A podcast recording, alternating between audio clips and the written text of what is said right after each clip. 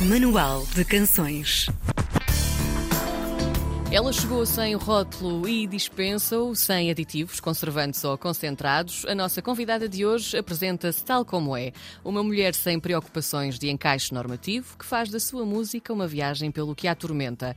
Um autêntico desatar de nós eufóricos, outros menos, numa ciclotimia influenciada pelas luas. Hoje, o Manual de Canções mostra-nos quem é, afinal, Joana Alegre. Olá, bem-vinda, Joana. Olá, Joana. Uau! Obrigada. É um gosto estar aqui. Obrigada por teres vindo. Olha, Joana, a nossa primeira pergunta não é bem uma pergunta, não é? Porque tu falas de ti justamente como sendo uma cantautora sem rótulo. O que é que isto significa? Significa que eu não gosto de falar de mim. Começar. Pronto. Então, olha, foi bom ter-te aqui, obrigado. Não. Exato. Não, mas é sempre um exercício um bocado ingrato para um artista estar a explicar quem é, mas sim, é óbvio que faz parte, não é? Eu tenho as minhas influências, também tenho o meu percurso que, obviamente, acabou por influenciar a minha música.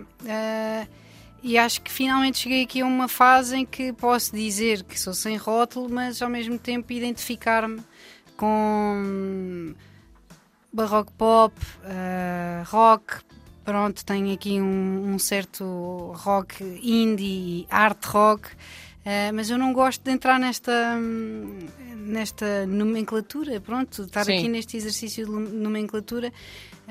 Para quem me ouve, se calhar é importante para identificar, pronto, esta soa um bocado a Florence and the Machine, Tori Amos, Kate Bush, e eu fico toda contente porque são artistas com quem eu me identifico. Sim. Maggie Rogers também, que não é tão conhecida cá em Portugal, mas eu gosto muito da Maggie Rogers também. E vou por aí, pronto, vou continuando a fazer aquilo que me apetece fazer. O teu próximo álbum vai chamar-se Luas, está previsto para o início de 2024, e tu descreves este álbum como mais feminino e selvagem, visceral e sem preocupações de encaixe normativo. Tu sentes que te faltava fazer música com mais liberdade nos outros dois discos? Não necessariamente, eu acho que me autonomizei, é mais por aí, porque sinto que os dois primeiros discos foram importantes, sobretudo o segundo disco. Acho que a vinda da Luísa Sobral como produtora, que é outra mulher que também tem gostos parecidos com os meus, portanto, ela percebeu exatamente o que é que eu era e ajudou muito no processo de eu explicar, olha, tenho esta canção, tu apresentas uma canção crua à guitarra, voz e guitarra, e depois tens uma visão do que é que queres para um arranjo.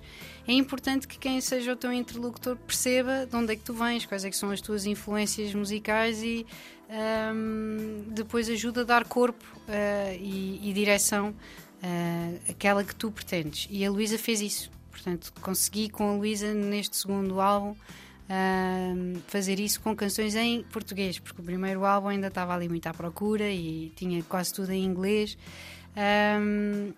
Agora neste posso finalmente fazer eu própria a minha direção musical. Sinto que fui aprendendo também com as pessoas que me foram ajudando no caminho.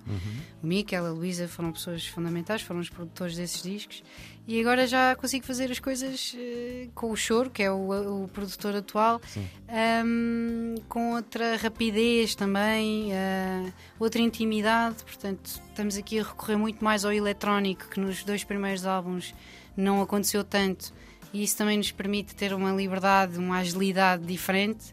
E eu faço um bocado de direção musical e ele percebe, e depois ele é incrível, é um multi-instrumentista além de produtor. E está a ser muito divertido e rápido, que é uma coisa diferente dos outros dois processos. Tu há pouco falavas e viajavas aí também um bocadinho sobre todos esses estilos que tu queres, pelos quais tu queres viajar, no fundo, neste teu trabalho e nos teus trabalhos. Fala-nos um bocadinho desta coisa do pop barroco, chamemos-lhe assim. Sim. Porque tu também vieste trazer um bocadinho dessa onda agora, que pode não parecer fresca pelo nome, não é? Mas é. Porquê é que a agarraste com unhas e dentes? O que é que faz com que te fascine tanto?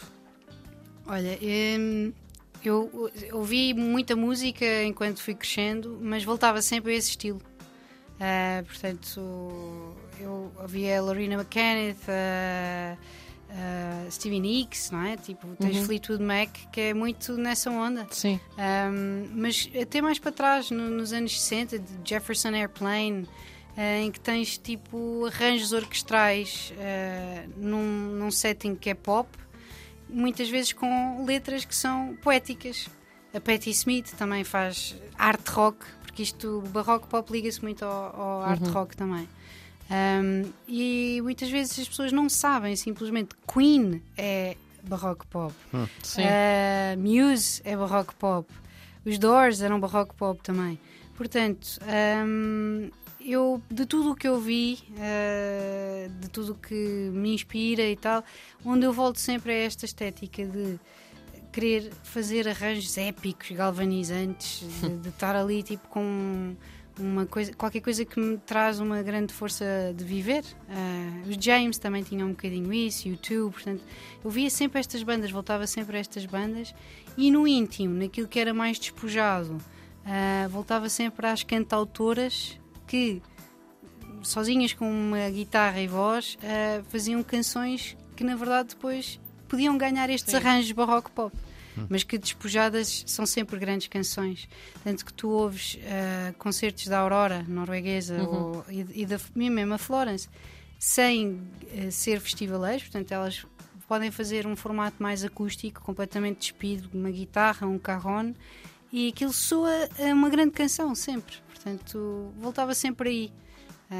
Cranberries também, eu tive uma fase que adorava Cranberries, estava sempre cantava igual à Dolores e portanto o que eu componho de mais genuíno, mais autêntico, vem nessa estética.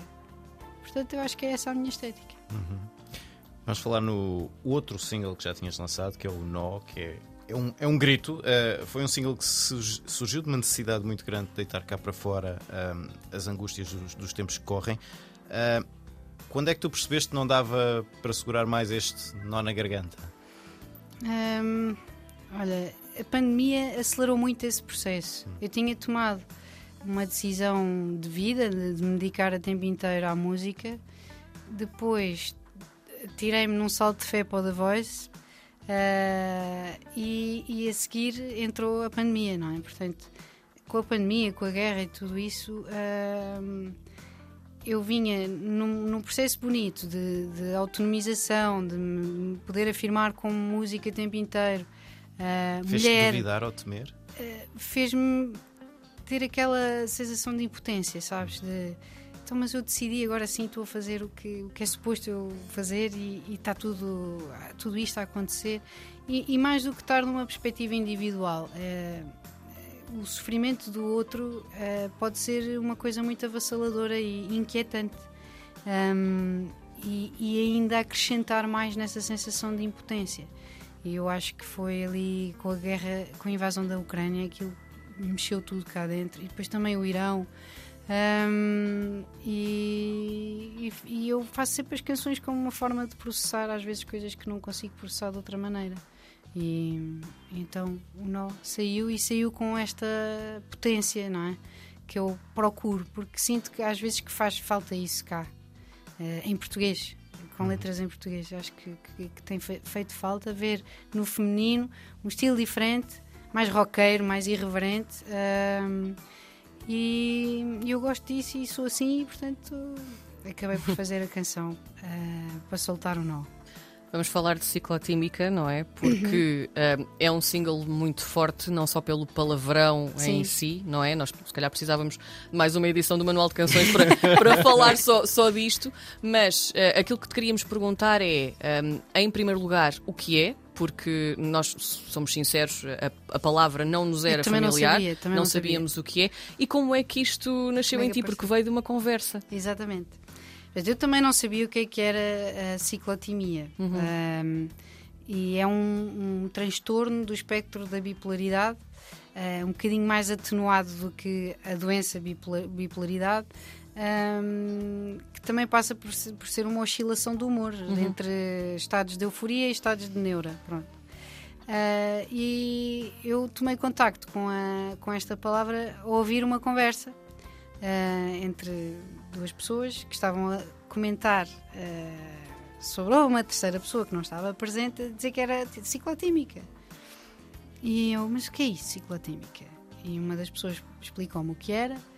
E eu achei horrível, tipo, aquela coisa de estar levianamente a dizer que alguém é uma doença, que alguém é uma doença mental. Portanto, insultar uma terceira pessoa, pronto, se eu posso dizer, não é, porque não era também em estilo de insulto, também havia ali alguma preocupação, mas era leviano. O uso da palavra estava a ser, na minha opinião, emprego de uma forma leviana.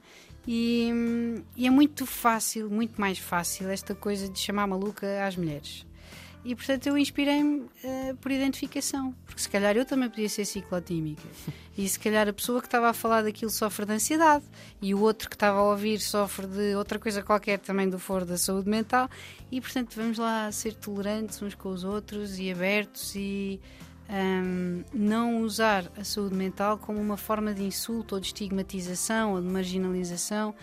Eu também, quando era miúda, havia malta que dizia: tu és autista, pronto. E eu acho que se calhar foi um bocado por aí a identificação com esse assunto. É aquele carimbo logo, não é? E acho que é mais fácil isso acontecer com as mulheres. Sim. Ainda. E tens todo um passado muito pesado, de mulheres muito inteligentes, muito... E às vezes não precisavam de ser inteligentes, bastava haver ali um problema e eram enfiadas num manicômio, pronto. Então inspirei-me nesse passado, nesta realidade que ainda existe, que ainda acontece. Ainda outro dia, sim, uma notícia vi na Cic Notícias de uma miúda que teve 20 anos em estado catatónico numa aula psiquiátrica. E de repente descobriram que afinal ela tinha era lúpus. Terrível, não é? E a CIA veio agora também dizer que só há 2 anos é que começou a poder ser ela própria e assumiu que tem autismo, pronto. Sim.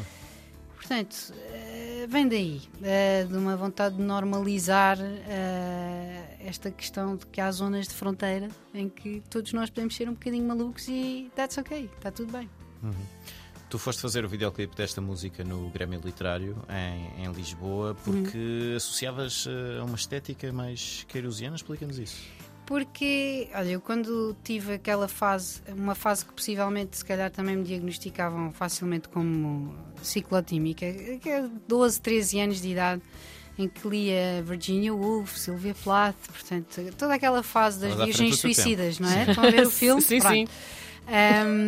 E este imaginário desta canção remeteu-me logo para aí. E então quis fazer uma coisa em que eu encarnasse ali uma espécie de escritora ciclotímica, suicidal, não sei, mas não suicidal, porque é isso que nós não queremos, é esse desfecho que nós não queremos. E então o Grêmio Literário foi perfeito para criar essa envolvente. E agradeço ao Grêmio Literário terem acedido a um pedido de alguém que vai gravar um videoclipe para uma canção chamada Ciclotímica, porque é preciso abertura de espírito, não é? Fizeram-te muitas perguntas, então, mas a canção é o quê?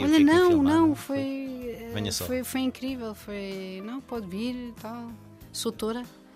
Exatamente. Para quem não sabe, pronto, eu tenho uma larga formação académica, sim, é verdade, mas sim, já não estou habituada a isto. E foi fantástico poder fazer lá, porque ainda por cima tinha havido um evento antes e tínhamos tipo uns centros de mesa cheios de flores que eram margaridas e malmequeres, tipo, aquilo parecia uma coisa caída dos céus. E então tivemos super à vontade, super bem apoiados, foi fantástico filmar lá o Ciclotímica. Acho que casou tudo muito bem. Olha, para terminarmos, o álbum está previsto sair no início de 2024, chama-se Luas. O que é que isto tem dentro? Para além do Nó então, e também da Ciclotímica. Luas porque representa toda esta mutabilidade que nós temos, não é? Nós somos flexíveis e estamos sempre a mudar, somos de ciclos, não é? E portanto somos de luas, temos fases todos nós, e este álbum reflete isso. E acabou por o nome surgir naturalmente, porque eu compus muito à noite nesta fase criativa que precede este álbum. Compus muito à noite, tudo foi muito escrito à noite e composto à noite, e então acaba por ser quase um processo de... Começa nas vísceras, mas depois desabrocha em qualquer coisa mais solar. E Luas descreve perfeitamente esse processo. E então, abraçar normalizar esta característica que todos temos, que somos todos de fases, todos de luas, temos altos e baixos, e o álbum fala sobre isso. O álbum há de chegar então no início de 2024, já há 2 singles, Ciclotímica é o mais recente, vamos ouvi-lo daqui a pouco ao vivo no Manual de Canções. Joana Alegre, obrigado. Obrigada eu, foi um gosto. Exclusivo RDP Internacional.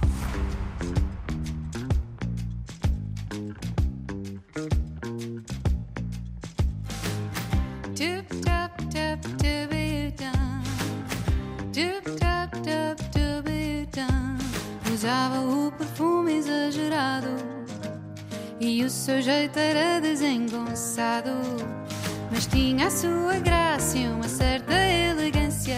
Diziam que ela era traumatizada, meio esparvoada da neura-euforia. Espantava os enfadonhos quando ria.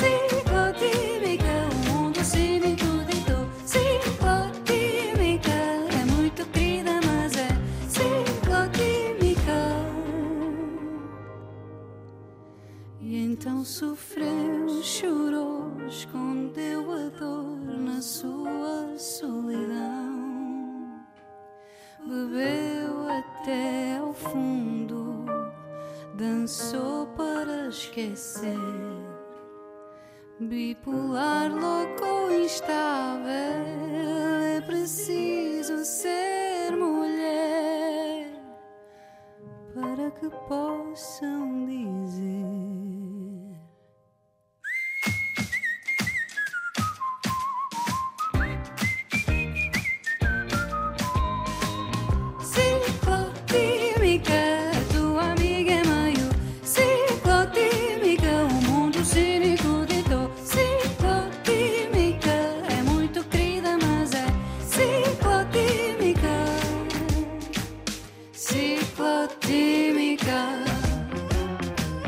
Ciclotímica.